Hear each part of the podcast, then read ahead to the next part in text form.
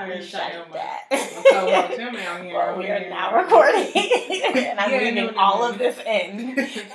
no. Hello. You're joking. No. Hello, everyone, and welcome back to another episode of Admitting It. This is your girl Netty. And I'm your girl D. And she straight up this. Wow, it's your own co-host. I just be, you know, I just try She's to so slick. I didn't even know we was recording. She's talking about wait, that was in there. What? Anyway, And I'm gonna leave it too. You know, that's our personality. no, really. but um, what's what's new with you? What's been happening with you? You this know, this week, really, I've just been binging you. yes, Bro. Yes. yes. I was late to the movement, y'all, but I am here well, now. welcome. Oh my God. Refreshments are in the back. Okay, thank you. Thank you. 'Cause sometimes I feel like I need like a cocktail or something to just digest all of that. I I have mixed feelings about it because I feel like how many episodes are we gonna see this man become infatuated over this girl, and then this they draw it out where they create these episodes that Mhm. we're watching, and it's like, look, we get it. The minute episode one we saw it was crazy. Right. You know, we didn't need uh, how many ever episodes are in season one to be able to identify that. You're right, because he was like, you had money. You had enough money to buy the book, but you wanted me to see your name. right? It's like that's a that's a reach. Yeah, that's very much a who you. But you know what I think it is interesting to see is what is the narration process in our heads when we meet new people. Mhm. Like how do we either encourage ourselves to walk up to someone or how do we, you know, ease into a social gathering where we're around a lot of different people. So I, I'm curious now. I mean, I wouldn't go sit there and do it in my head while I was in a I mean, maybe we all do it and aren't unaware of it. I mean, listen, okay, look. The slight social media stalking, we all do that. So that was like True. not anything new. But to be like, now when he went and found her address and where he lived, that was too much. look at Too that far. standing outside. Right, yeah. Like what? And then I'm just like, how she has never seen him? Because I feel like after a while, you know, like you can feel You somebody is watching you and somebody is there, and so it's like he been watching you for how long? You Right. That was yeah. The only time she finally caught him was um. Well, let me not talk about specifics because I don't know where you are in your you journey. Nah, But, uh, nah. Spoilers ahead because we I- need to talk about that ending in season two. Now, listen, I just feel like okay, so I knew this plot twist was coming, but only because I had posted on my social medias like, okay, I watch, I watch you, and everybody was like, wait till you get to season two. There's a whole plot twist. You're not gonna see it. And like, you know, I'm a creative. I enjoy movies, so now I'm always looking for the plot twist. But if I wouldn't have known this plot twist was coming, it would have took me by surprise. You know what I'm saying? I felt like it was a good plot twist. It was it was interesting. I mean, because I wasn't one. I'm never really one to post about me watching something. I may bring it up in casual conversation, but even then, that's a reach. Um, I think probably the first movie I've ever tweeted about or said anything on social media about was Bad Boys 2, but that's just because I really really liked it. Um, Wait, isn't it the third one right now? sorry, Bad Boys yes, Forever. That I was like, Bad Boys. I know. I like. Okay, well you don't have to come for me. I didn't come for you. I was just fact checking and I'm googling it. In the now. words I'm of just Netty, kidding. I feel attacked. but no, I just feel like the the that but that's what that's my whole purpose behind you is how are you guys gonna keep the viewers engaged? Okay, he keeps going through these different. Mhm. I mean, each situation with each woman has been kind of unique, yeah. but that's just a relationship, you know, in general. I but what would be nice if they did this right? I mean, like I get it. He's like the main character, but how they could keep it going is if like kind of how he meets his match at the end of season two.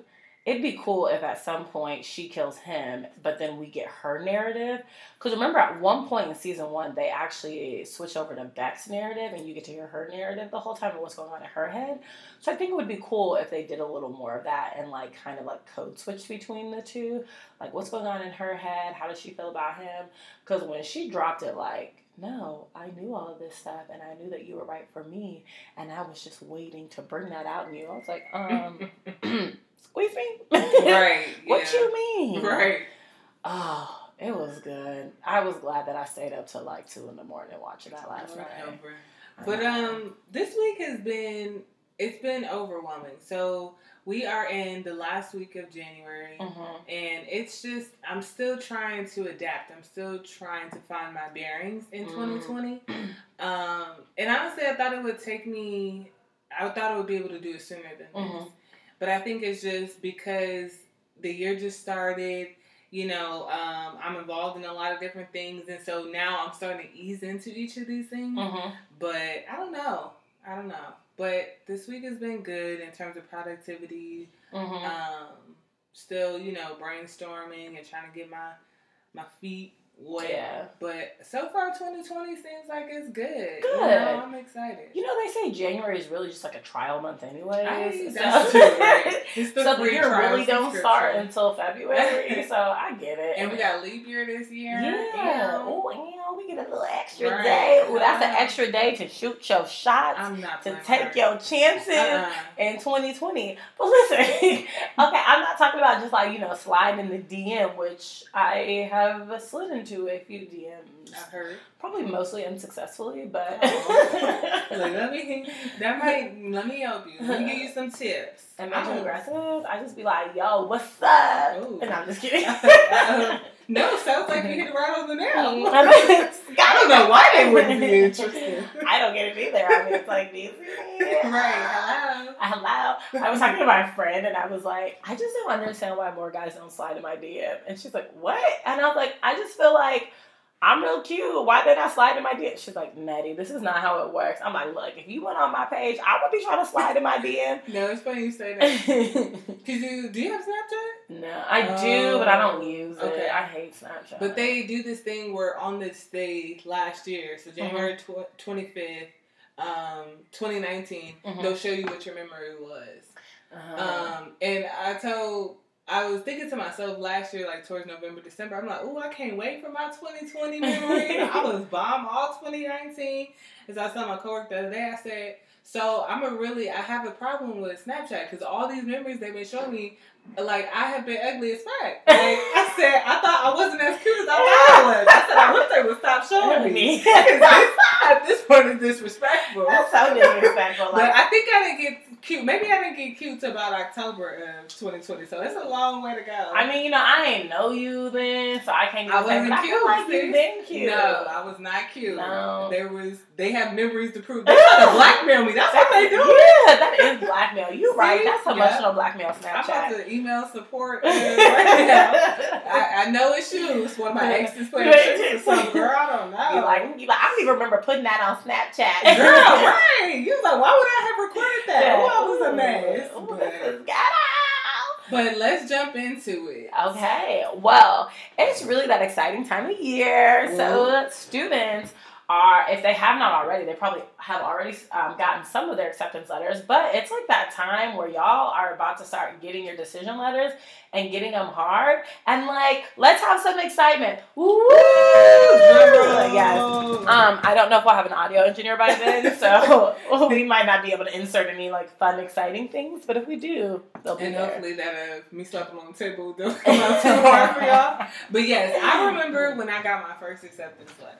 Oh, what was it like? Well, I think, you know, again, you guys know my story. I applied late. Um, I got accepted to the four that I applied to. So college at the time when I was when I had missed the deadline, it was like, dang, I missed an opportunity. Mm-hmm. And so when I did apply and I got accepted, it was like, oh, okay, so it's not, you know, my chance. I don't have this missed opportunity. Even Right. if I would have had to go to community college, I still would have been happy, but it was just more so like, yay, you know? Mm-hmm. And so one thing we want you guys to remember during this time is it's not the end of the world Yes. if you don't get into the school of your choice. Mm-hmm. Like we, we that's what we really want you to preach and take away from all the messages is that there's multiple persp- perspectives.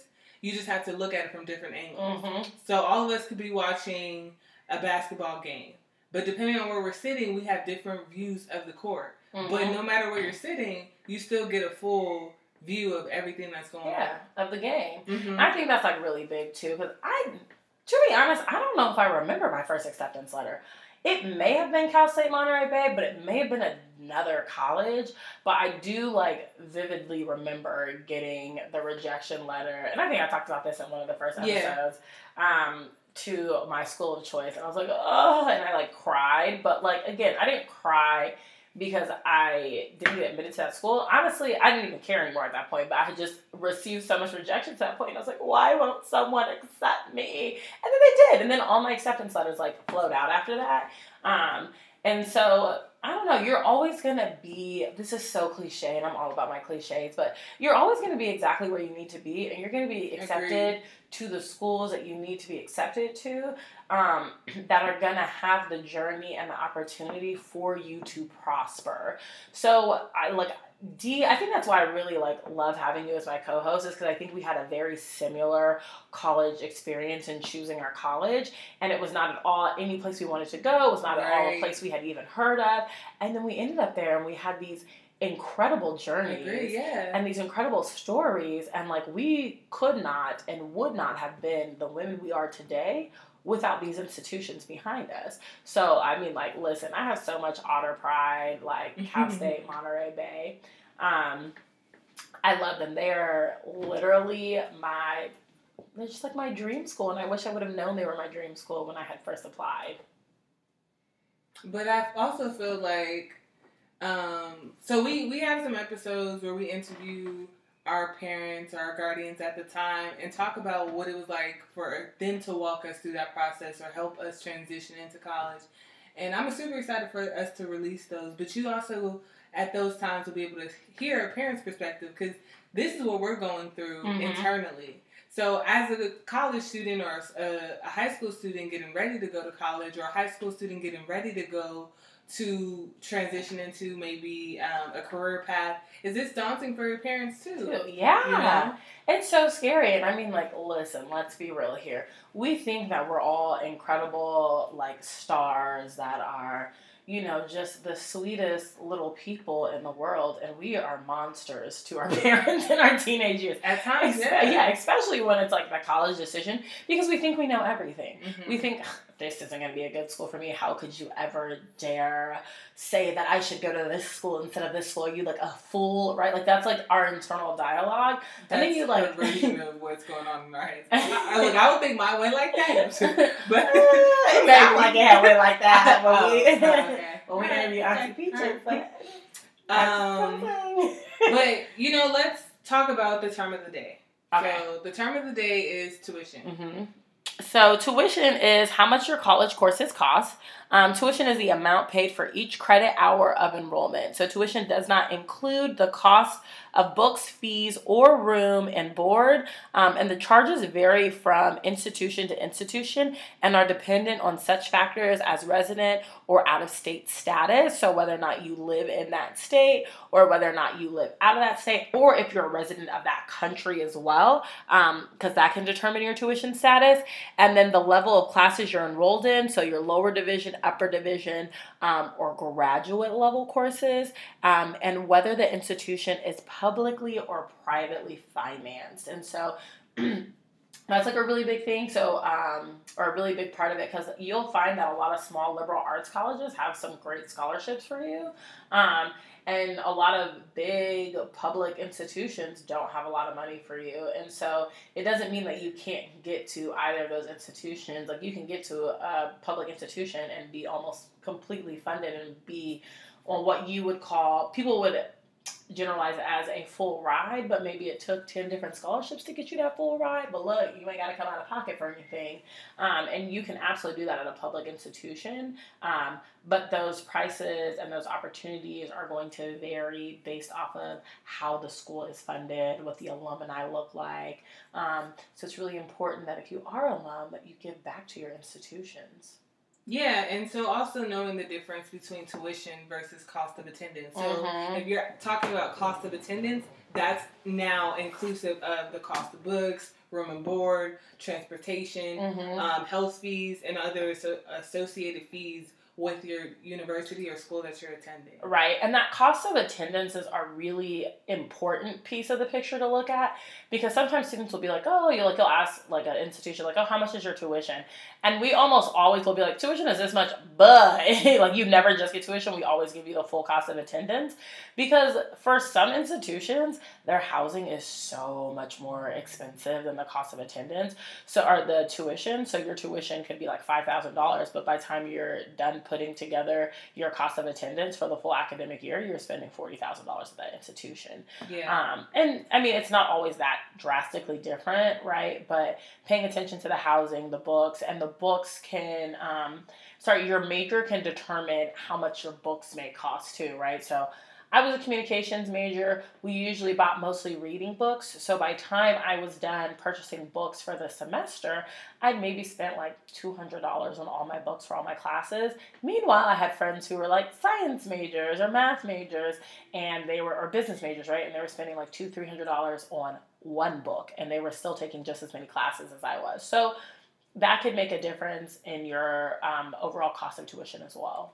Yeah. And so today, what we really want to do is talk to you guys about this process or this transition of what's next Mm-hmm. now that you're admitted, or maybe you received a deny notification, or you didn't get into college. What's next? So, in terms of being admitted, there's a, a couple of different processes, or there's a couple of different um, milestones in Mhm. order to ensure that you maintain your admission status.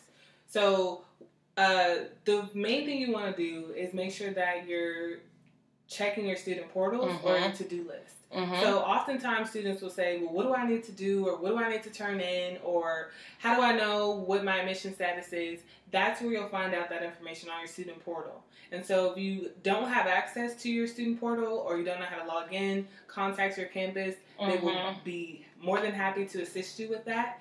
And then, um, as one of my coworkers always says, it's on your if it's on your to-do list, you want to do it. Yes. You know. One hundred percent. And this is gonna. I said this once before, and I think our first episode, um, which is deadlines are not suggestions. Okay, let's do it again. I could. Deadlines are not suggestions. What a wonderful piece of advice. Thank I you. agree. Yeah, you know, um, Walter. Thank you, Walter, for giving the students that and for allowing me to pass it on to them.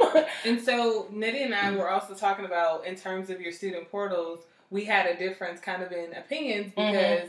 I felt that you should monitor, um, or maybe it wasn't with the to do the. I think it was because Okay. I think you said you should monitor only the ones that You're you, interested you're in. interested in, and I feel like you should monitor them all. yeah, yeah. um, just because I mean, one, it goes into that like sometimes look if i only monitored the student portals that i was interested in i w- would not have gotten into cal state monterey bay. Like like you know what i'm saying? Like i wouldn't have made it to that admissions decision. I'm sorry admissions. That enrollment confirmation may 1st deadline because i would have been uninterested in the school and i wouldn't have cared about any of the information that they were sending me. And for some institutions because i've worked for an institution there are going to be very important pieces of information that they need you to send in before may 1st and that you have to do before may 1st and if you don't do it before May 1st, then it can affect you being able to submit your enrollment confirmation, or even after you do that enrollment confirmation, it's going to come back and bite you in the butt. And that has been proven true. And I know I don't work for the Cal States anymore, so I know that there has been a lot of change around this, but Early Start was one of those big things that students had to take action on, um, and they should have taken action on it before May 1st because they had to enroll in classes and get certain things. And so then by the middle of summer, or sometimes a few weeks before school starting, they're finding out that they're no longer admitted to the institution. Well, it wasn't even that they weren't admitted to the institution anymore. Their registration was blocked because they didn't complete early start, right? The So- technicalities. For in my, in my opinion, um, well, I definitely think that you should take an interest in at least three. mm-hmm. Um, I would say write a list of your top five and monitor those. I do agree that if you're only monitoring those five and something happens with those 5 Mhm. now you're not you're unaware of the processes or the deadlines associated with the other institutions. But realistically, students apply. Some of these kids get crazy. Mm-hmm. I had a student who applied to like 12 CSUs. And I was like, Mhm. oh, okay, that's a lot. yeah. And so it's kind of like, and um, each campus is different. They have mm-hmm. a different process, and I know students think because we're all under the same system, whether it be UCs or CSUs, that there's this one universal process across right. the board. But that's why I say only monitor five because realistically, you're not going to be logging into portals for twelve different CSUs. But they might. I but that also goes into so I met this counselor um this past summer and we're actually good friends now. He's so awesome. Shout out to Brian. Um, he's in Chicago, but he talks about how um, for his students he tells them one you should be applying to schools that are good academic matches, and two that you're interested in, right? And so I think while it's great that the student even had the financial flexibility to be able to apply to Agreed. 12 CSUs, yeah. Um, if you are only interested in six CSUs, then why did you submit the other six applications, right? Sure. So I think that that is a part of the rhetoric that we need to be changing um, or working towards changing with students, with parents, with counselors, is that we should not be encouraging students to apply to reach schools and safety schools, right? A safety school they're usually not interested in. It's just a waste of sixty dollars application fee and someone's valuable time, right? Um, but instead, if they're applying to schools and then a reach school, you're like, I'm not really sure I'm gonna get in here, but I'm gonna I'm gonna shoot my shot anyways. And for a lot of students, that works out, and for a lot of students, it doesn't work out, right? So, like, let's be looking at these schools. Is this a good academic match? Am I gonna fall somewhere in here? Do you think that I can get admitted to the school? Probably, right? Maybe it is a little bit of a reach, but it's not too much of a reach, right? Like, I'm not applying to the most elite institution in the nation with a 1.5 GPA, right? Um, and not shooting down anybody who has a 1.5 GPA. Um, but realistically, you may not get into that institution because you're not even going to have met the bare minimum requirements.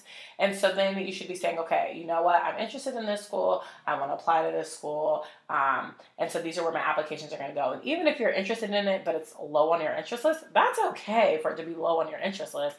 But it still needs to be a place that you could be like, yeah, I would want to go there and spend some time here because um, I don't think you're really going to be able to tell if you can see yourself at that institution um, until you've done an online tour, you've visited it in person. And you may do that while you're still waiting for an admissions decision, or you may not do that until afterwards. And sometimes you're going to get to a school and be like, this wasn't really for me. And that's okay.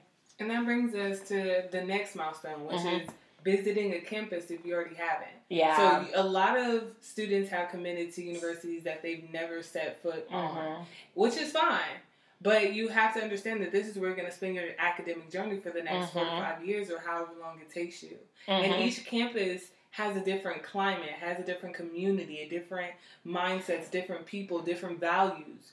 Just like we know Los Angeles is very different from um, Chicago oh, or mm-hmm. or the Bay Area. Yeah, or you know whatever. Just place X city mm-hmm. in there, and you'll. It, there, there's no two cities that are roughly the same with the same vibe. You may find mm-hmm. parts within a city that are similar to each other, but each one is so unique. And so these campuses are set in these communities mm-hmm. with these people, and that those people become your community. Mm-hmm. And so if you, um, for example, like CSU Humboldt is known as being more into nature um, and uh, exploring different um, outdoors things. Mm-hmm. So if you're that type of person, that's great. If you're like me, I don't really care if I go for a hike. I don't really care right. if there's trees. I don't really care if, and it's not that I don't care about those things at all. It's just it's not top of my priority list. Priority list, yeah. So like she said, you know, talking about schools that have a good academic match as well as you know are they a good fit for you?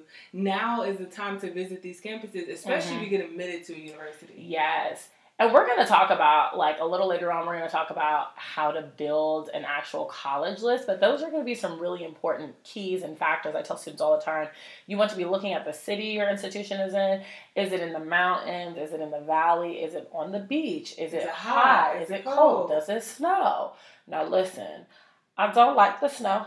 Agreed. Um, I just thank you. I'm glad that we're on the same page here. You know what I'm saying? Like I'm not trying to live in nobody's snow. I'm not trying to even visit nobody's snow. I just want to see it on TV. But and so see how we know what we like and what we enjoy. And again, Mhm. a lot of us as kids don't have that opportunity to, to visit different places, Places, and right. to even know what it means to be in San Diego, to know what it Mhm. means to be in San Francisco, to know what it means to be in San Marcos or right, or somewhere. in DC Yeah. or Virginia or Yeah. Florida. Miami is very different Yeah. than Orlando. And so, and I think you sometimes people hear like, oh, I'm going to the city of the stars, or I'm going to California, and California is all beach. Not if you go to the Central Valley, honey. It's not the beach, right?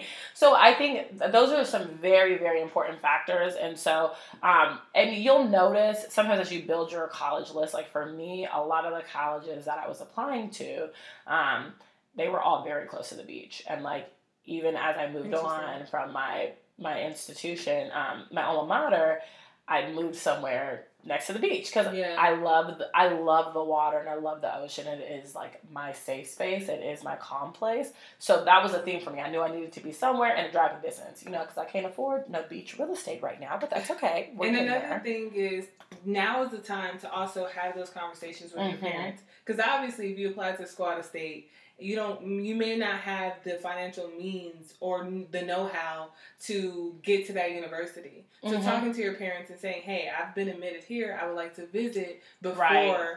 um, you know i commit to this campus Exactly. And another really big key like or piece and factor that's going to play into whether or not you go to that institution is checking your financial aid status in your package.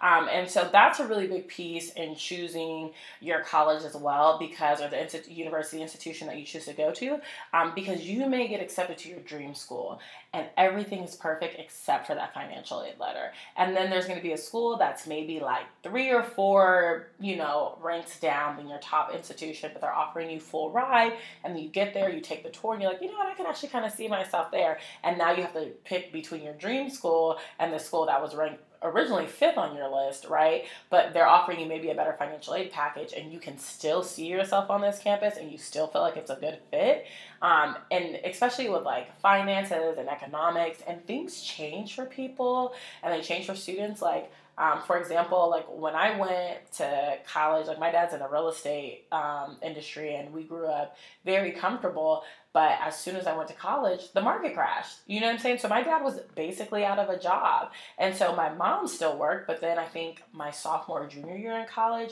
she got laid off. So um, those costs, like you never know what's going to happen. And we've seen people go home because they couldn't afford it anymore and they didn't apply to scholarships. They're like, mom and dad got it. But um, this is kind of where we have to kind of start thinking for ourselves as adults like, okay, what things can I do to make it less of a financial burden on not only my parents, but also myself because we're going to be paying this money back as well. Um, and in our financial aid episode, um, we're going to talk a little bit about why loans are not a bad decision um, and why you should be taking them out to help finance your future.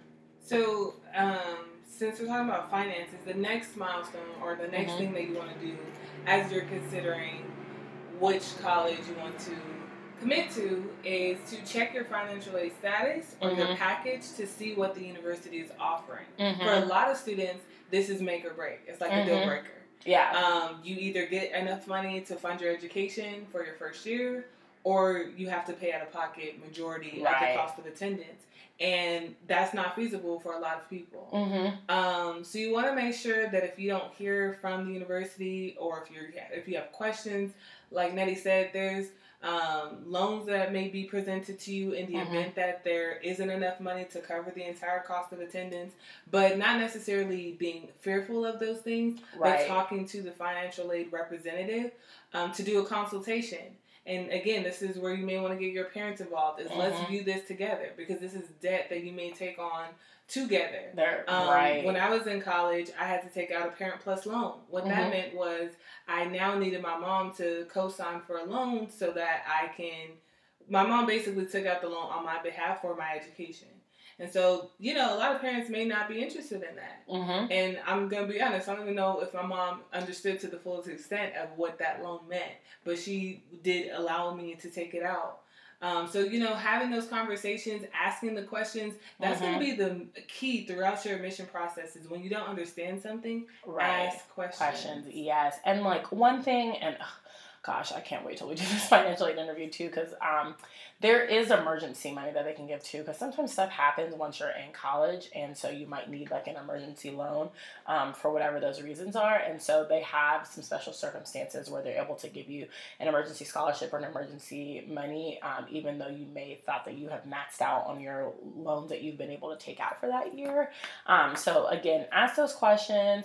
Um, talk to the talk to the financial aid counselors find an advocate on campus, whether that is the financial aid counselor, whether it's an admissions counselor, whether it's one of your friends. You know, like I remember for um, one of my friends in college, and she was maybe a few grades younger than me, and I don't even remember what happened, but it it was basically along the lines of she was kind of paying her way through college, and so she took on a summer job that was that gave her a stipend and that stipend was supposed to pay for her first installment of college but they paid it out to her late which meant she had to pay her tuition late and so then they wouldn't release the money to her.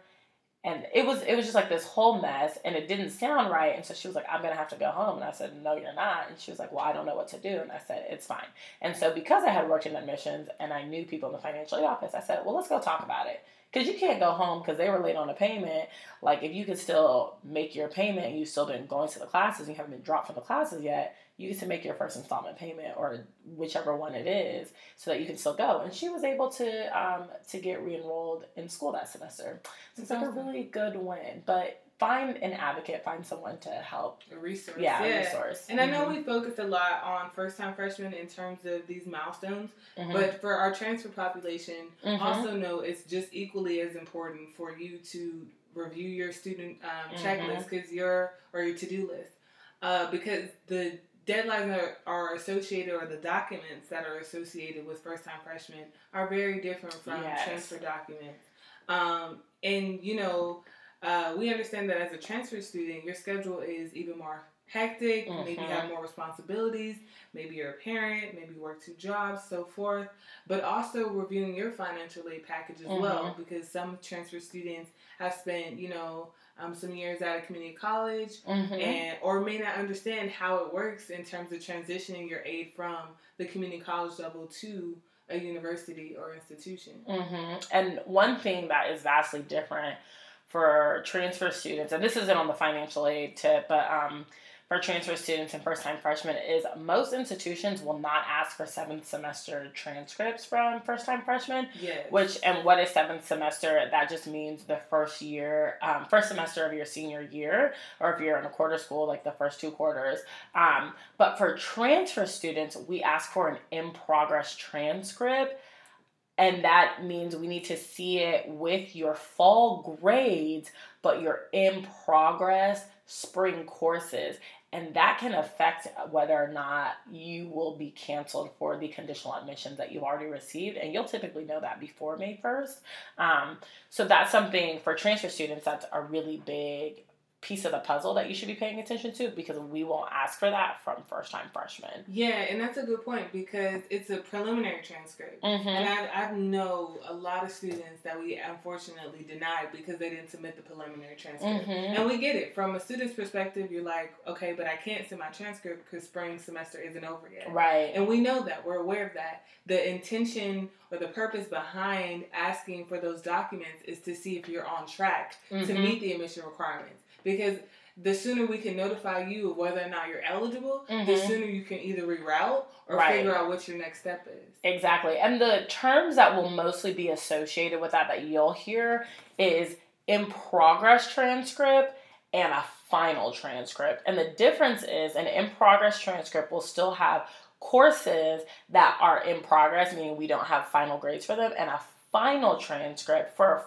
freshman, a first time freshman, it will have a graduation date on it, and all of your grades will be on there from um, from freshman year in high school to senior year in high school. And for transfer students, that just means that the that there are no more in progress grades on your transcript. So that means you're not taking any more summer courses, winter courses, fall courses, whatever. We just see, okay, this is the last term that you attended this institution. Yeah. Um, mm-hmm. So we kind of touched a little bit. One of the other milestones was cost of attendance. And mm-hmm. we kind of touched on it a little bit when we were talking about the admission term of the day. Um, but be sure to revisit that if you already haven't once you get admitted to see what the cost of attendance, what the breakdown for each thing that you're paying for is. That way you're aware. Mm-hmm. Um, and then I'll let Netty talk about the next milestone. So, our next milestone is your enrollment confirmation um, or your um, intent to enroll. Um, they call it a bunch of different things at almost every institution, but basically, it's a deposit that confirms your spot um, and that says, like, I am coming to this institution and what's really the most important thing to know about this is, of course, we cannot speak for all universities, but for most institutions, this is a non refundable fee. Correct, yeah. So you want to make sure that if you submit it to multiple institutions, that you know that you are not getting that money back from those institutions. Um, and if you are like, I can only submit it to one institution because that's all I can afford, that this is an institution you really want to go to and that you're going to be on top of all your P's and Q's for.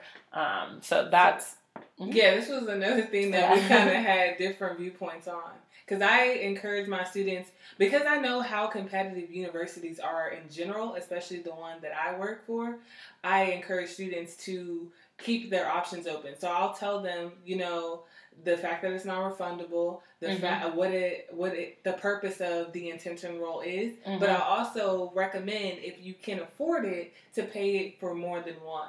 Now, two would be my max because yeah. if you go anything more than that, now you're just wasting money. Mm-hmm. But the reason why I say pay for two um, intention roles is because let's say you are in good standing with um, X university, mm-hmm. and you know you've paid the uh, intent to enroll, you have submitted your SAT scores, and then with Y university, something happens, mm-hmm. they didn't get a document on time, now your mission is rescinded or t- they in their mission back from you, and you've paid that intention mm-hmm. role, now you have another institution that you can still look out for. Because if you, let's say, if Y goes out the window for that institution, you you kind of don't have anything else. You, maybe it's now past the intent to enroll deadline, which is typically universally mm-hmm. um, May first of every year. Some institution will be nice and extended, but don't mm-hmm. count on that. right. Uh, but and also just a quick note about that is realizing certain things. So, for example, if you know the deadline is May first and you're submitting a check to pay the form of, of payment, don't send the check April twenty eighth or something. something. Yeah. You know, how is that check going to get to that university in enough time? And mm-hmm. you want to be able to confirm that they got it. Right. So, you know, just making sure you use um, common knowledge or or think ahead. Mm-hmm. You know. And the reason why I was against that is one because it's mostly out of the um, what like the code of ethics or whatever. Um, that one of the big standing institutions um, that we're all a part of um, kind of like says like, oh, well, we shouldn't encourage students to do that. But also, um, I encourage students to take responsibility for their stuff, right? And so in there now, listen, I've been in admissions for like six years now, so I have seen some canceled admissions that are like, oh God, this probably wasn't a good look on our part because maybe we did something wrong. And typically, if the institutions did something wrong, um, we you know have some a backbone, right? So we're not spineless. So we usually are able to honor that and then um, reverse that decision and we don't make you pay that deposit again. But for a large chunk of the students, it's because they dropped the ball and they dropped the ball in a big way, you know. And there, and there, for some students, it's really just a gap of information. They didn't know it, they right. didn't understand the information. So I never want to penalize or punish those students. But for students who knew, and it's like we sent countless emails to you letting you know that we needed this documentation. You opened all of them. You clicked through all of them because we we got that tracking information. We could see, right? right? Um, like like those are the students that I feel like would be like, oh, okay, well, it's fine. Like I've got this other institution that I can go to, and so then I feel like that's like a way that they're almost taking advantage of the institution. Um, and some people will say like, oh, they're taking up another spot, but that's not really how it works. right. There's like a whole formula. Like that's why the people at top are kind of paid the big bucks is because there there's so much more that goes into university decisions. And someone said something really um, really powerful to me is that um, institutions are not looking for that one good student. They're looking for a good and um, excuse me, a good class and like a very uh, well rounded class. And so that is what we're looking for when we're reading these applications. Right. Um, every straight A student is going to be a good fit for my institution, right? And while like our statistics can show that our average GPAs are incredibly high, just because you're a 3.2 student doesn't mean you can't get into our institution. You know what I'm saying? Um, and maybe you have to have a few other things on your application that stand out more, doesn't mean you're going to be any less successful at our institution than the student who's a 4.5, right? Um, I feel like I just went all the way. left, come back, yeah, left. I'm coming back. I'm coming back. I'm coming back. But at the end of the day, it's not bad advice to tell them to. And it's up yeah. to you. So mm-hmm. that's what we also want to make a decla- disclaimer for mm-hmm. is we give you advice based on our encounters with students, based on the universities that we work for, we represent, mm-hmm. and based on just our common knowledge of what we've seen. But everything that we give you, some of this information is optional, or mm-hmm. you can take like um, my aunt said something today. She was like, you know you can watch the news because everybody thinks the news is bad, but you can mm-hmm. watch the news, but take away the things that fit for you. Right. So you don't have to watch everything or take away that whole entire situation, but take away the things that are useful for you mm-hmm. as an applicant or as, as a student. Yes. And so I'm going to we only have just like a few minutes left. Um, so this next one we're not going to spend a whole bunch of time on because I kind of want to I mean, not like dive into it because we don't have enough time to dive into like dorming on campus and living, um, but talking about the benefits of that. But let's get to our bullet point before that, which is placement tests. Um, so just checking your portals.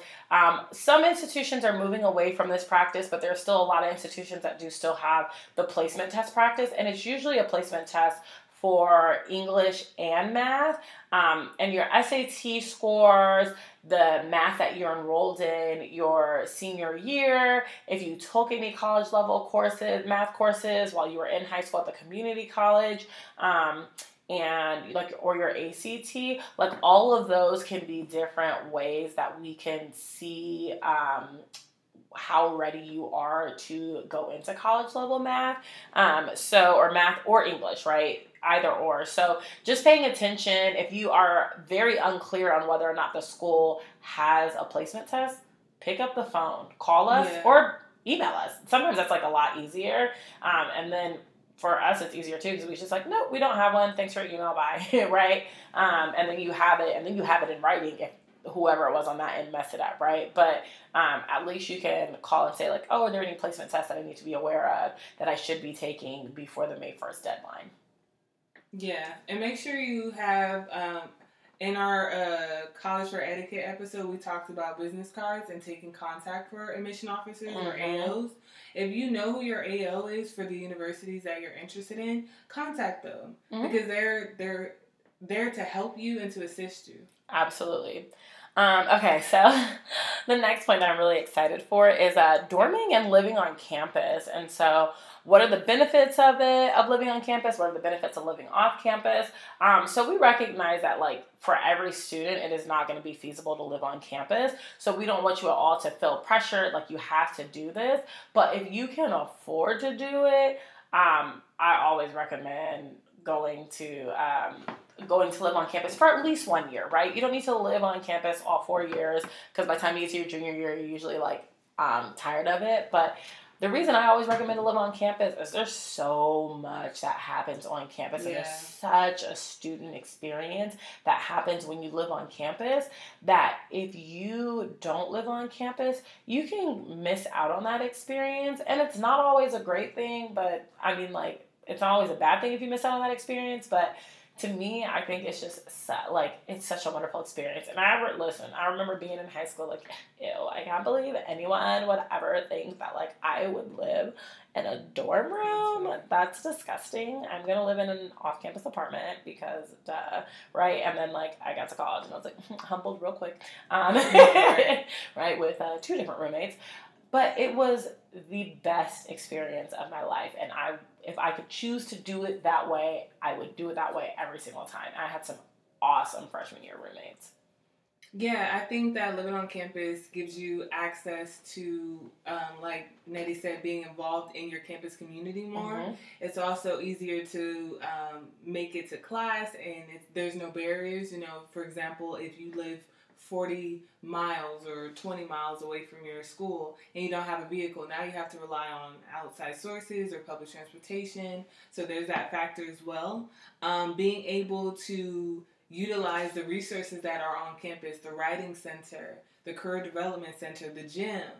Um, whatever it is that you need access to, you have it right there. Not to say that if you don't live on campus, you can't access those things mm-hmm. because you can. But when you live on campus, you really get to take in on a much deeper level what your campus is all about.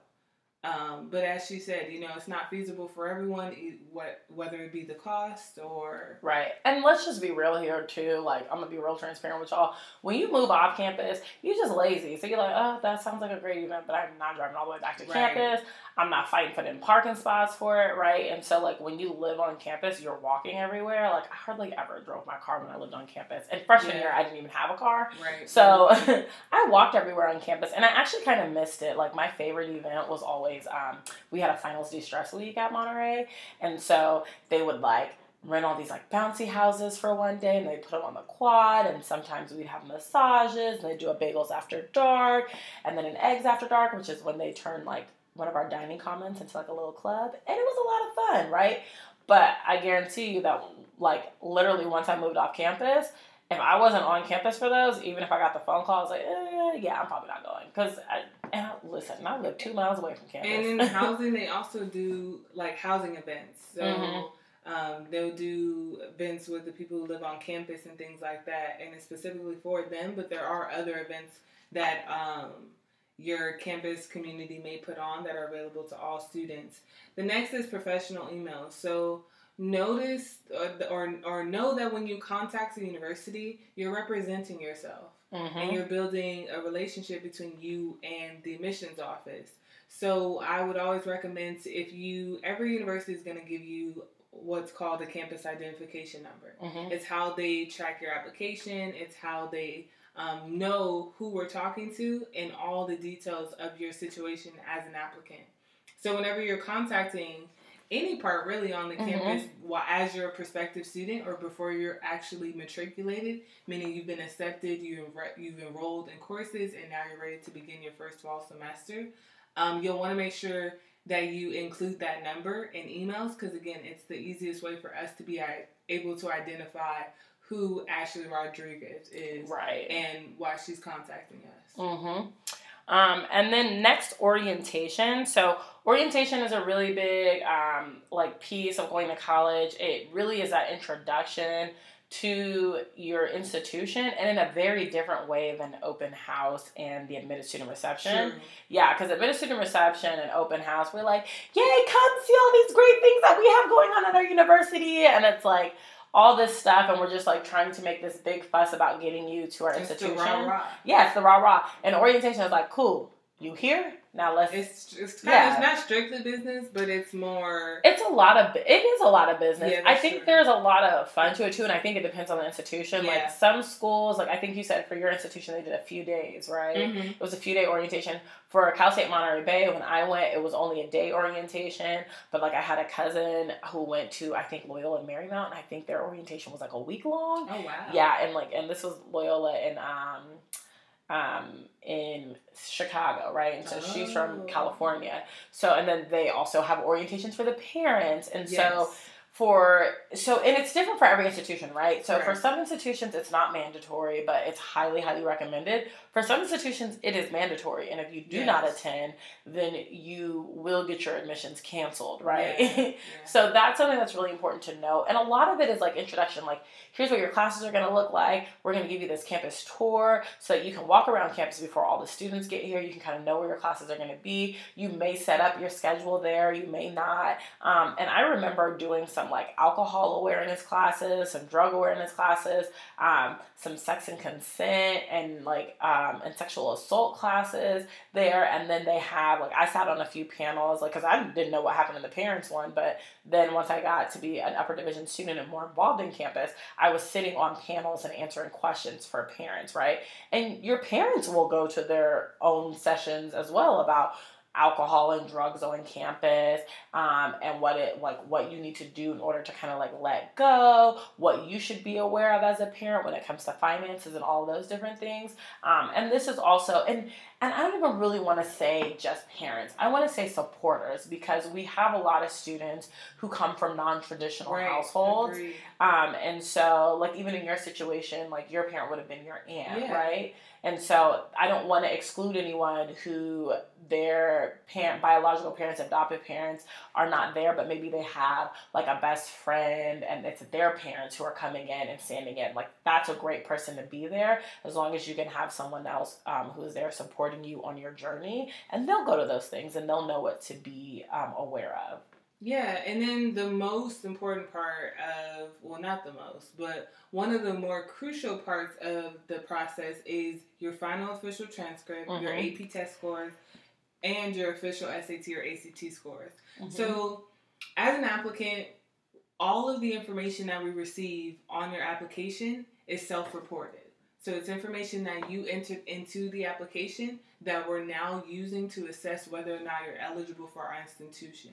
So, there is technically no fi- official documents from um, the applicant or the institutions or high schools that you're attending until we get to this point mm-hmm. um, where we're requesting those documents. So for us, it's the final confirmation to Mhm. confirm. Okay, now we've offered you admission, but did you keep up your end of the bargain? Mm-hmm. And so, you know, reminding yourself what it means to stay on track. Like one of my favorite analogies to tell students um, during my What's Next presentations is that high school and even um, community college is like a race.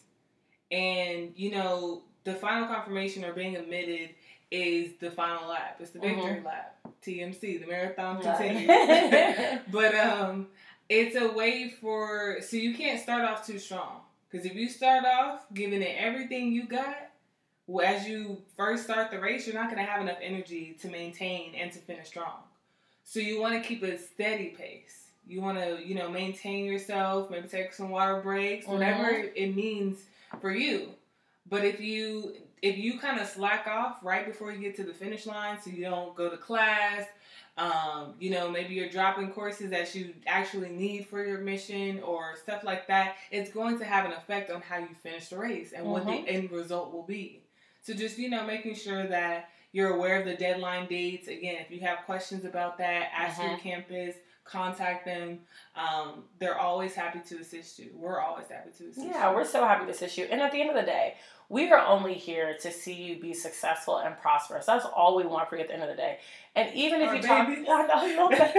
Look at little Ray Ray. this thing. I never thought I'd see this day. um, but yeah, and I think even if you catch a counselor on a bad day, we still just want to see you be successful. Even if you don't cuss us out and I don't ever want to talk to you again, I'm still wishing the best for you. So really stay on top of your things, um, uh, on top of all your to-do list items. Check those portals. Deadlines are not suggestions. Turn in those final official documents. Um, and this is a really big decision, but we want you to have fun. Yeah, college is a great experience. Yeah. It teaches you stuff that you wouldn't have been able to learn otherwise. Mm. Um, and it also requires a great deal of tenacity and perseverance and strength to just maintain and get to the end goal. Because basically, for four years, you're agreeing to be broke, Yeah. you agreed Ooh, to live on very limited means Mhm. um, around people that you're not really familiar with until you integrate yourself into the community that you're a part of. Exactly. So- and you know, I actually thought forgot one really important um, bullet point on here, and I'm sorry I put this in here earlier. Um, but students, learn how to do your laundry.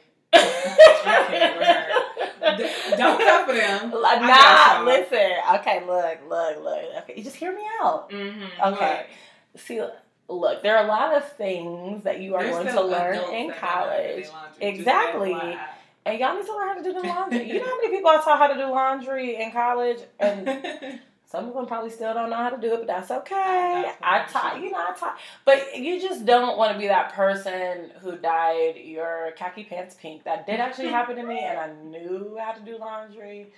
But I See, forget either about way you do. no, no, no, no, no, no. See, look, okay, here's one important piece of laundry. When you have new dyed clothing, sometimes it bleeds. So you, one, always want to wash it in cold water, but two, check the tag because a lot of your jeans will tell you wash this by itself in cold water because they will bleed. Y'all, at this point, we're gonna give her an episode to talk about laundry because she's coming for y'all too hard right now. no, I'm not But the put it hard. One um, note that we also wanted to leave with you is be be financially prepared because all of these things may cost money up front.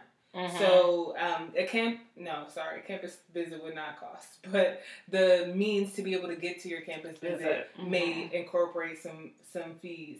In terms of your financial aid package, again, if you have to pay money out of pocket, that's an additional cost. Mhm. Um, your intent to enroll, that's an additional cost. Uh, dorming on campus, that's an additional cost because rent ain't free nowhere. As far as I know, maybe if you live at home, but And don't be afraid to ask campuses um, because I do work at a campus where we kind of allow students, um, if they get like the fee waiver, financial hardships, we defer the payment for them. We do not waive it, defer it, meaning it comes out of their financial aid pack. So they're still able to do everything without coming out of pocket. A lot of institutions don't offer that, but it does not hurt to give them a call and ask if they can do that. Um, and that may also help you in choosing where you're going to go to school um, because maybe you can't afford to pay anything up front. And so you might need the school that's going to give you that grace on the back end. yeah, orientation also has a fee, just FYI. But we really want to thank you guys so much for listening. Yeah, and then make sure you follow us on our social medias account. Um, that is social media for anyone who is not familiar with my lingo, and it's really not even mine. It's uh, Phoebe Robinson. She's so great. Um, but follow us on Instagram at admitnit, A D M I T N I T, um, or on our Facebook, which is admitnit with a space in between admitting and it. Um, and then if you have any questions, suggestions, or fan mail, you can always email us at admitnit at gmail.com. Thanks Thanks. for tuning in. Yeah, talk to you later. Bye.